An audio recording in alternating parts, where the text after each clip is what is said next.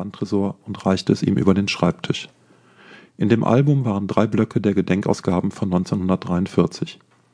Der Besucher sah sich die Stücke genau an, drehte sie gegen das Licht, strich über das Papier, sah sich die Gummierung an und sagte schließlich Zwei davon sind Nachdrucke, nur einer ist echt. Was soll der Block kosten? Der Händler fragte höflich, wer denn in Südamerika Interesse an einem solchen Block hätte. Enrico Malles antwortete mit ruhiger Stimme Es ist jemand, der an der Operation Anthropoid beteiligt war. Er meinte, sie hätten sich damals nicht an die Vereinbarung gehalten. Karl Wolf wurde aschfahl, griff in seine oberste Schublade des Schreibtisches, um nach seiner Pistole zu greifen. Bevor er das tun konnte, hatte der späte Besucher ein kleines Blasrohr aus seiner Tasche gezogen, ein circa ein Millimeter großer Pfeil traf Karl Wolf in die Brust. Malles griff nach dem Briefmarkengedenkblock, der die laufende Nummer 19 trug, und verschwand in der Dunkelheit. Begegnung mit der Vergangenheit. Heinz Rotklee wollte gerade sein Büro abschließen, als sein Handy klingelte. Es war ein Streifenpolizist, der ihm mitteilte, dass er einen leblosen Mann in einem Briefmarkengeschäft aufgefunden hätte. Rotklee rief sofort die Spurensicherung und den Polizeiarzt an, bevor er sich zu Fuß auf den Weg machte. Der Laden war ca. 500 Meter vom Polizeirevier entfernt. Er hatte das Geschäft ein paar Mal aus den Augenwinkeln wahrgenommen, als er durch die Fußgängerzone in den letzten Tagen gelaufen war. Insgeheim hatte er sich dabei gefragt, wie man von solch einem Laden leben konnte. Wer mochte da einkaufen? Was waren das für Kunden? Einige Minuten später traf er am Tatort ein, fast zeitgleich mit Benno Ernig, dem Polizeiarzt. Sie hatten sich Anfang der Woche flüchtig bei seiner Vorstellung im Revier kennengelernt. Ernig fragte knapp, was gibt es? Rotklee erklärte ihm den Sachverhalt, während sie in den Laden gingen. Im hinteren Teil im Büro lag eine reglose Gestalt im Schreibtischstuhl. Ernig stellte knapp fest, dass der Mann tot sei. Der Streifenpolizist stand noch in der Tür. Rotklee fragte ihn, ob er jemanden gesehen habe. Der Mann verneinte. Er fragte den Arzt, ob er die Todesursache kenne. Ernig untersuchte den Toten vorsichtig, bis er an der Brust des Toten einen kleinen dreieckigen Gegenstand fand, der etwa einen Millimeter groß war. Ich vermute, er wurde mit einem Giftfall getötet, antwortete der Arzt. Wir werden ihn obduzieren müssen.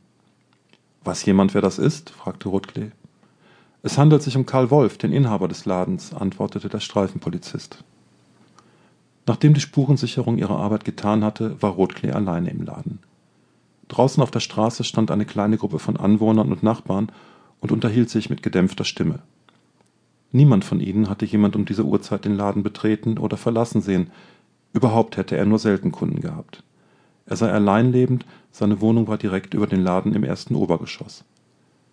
Der Kommissar stand hinter dem Schreibtisch und sah sich die Szenerie an.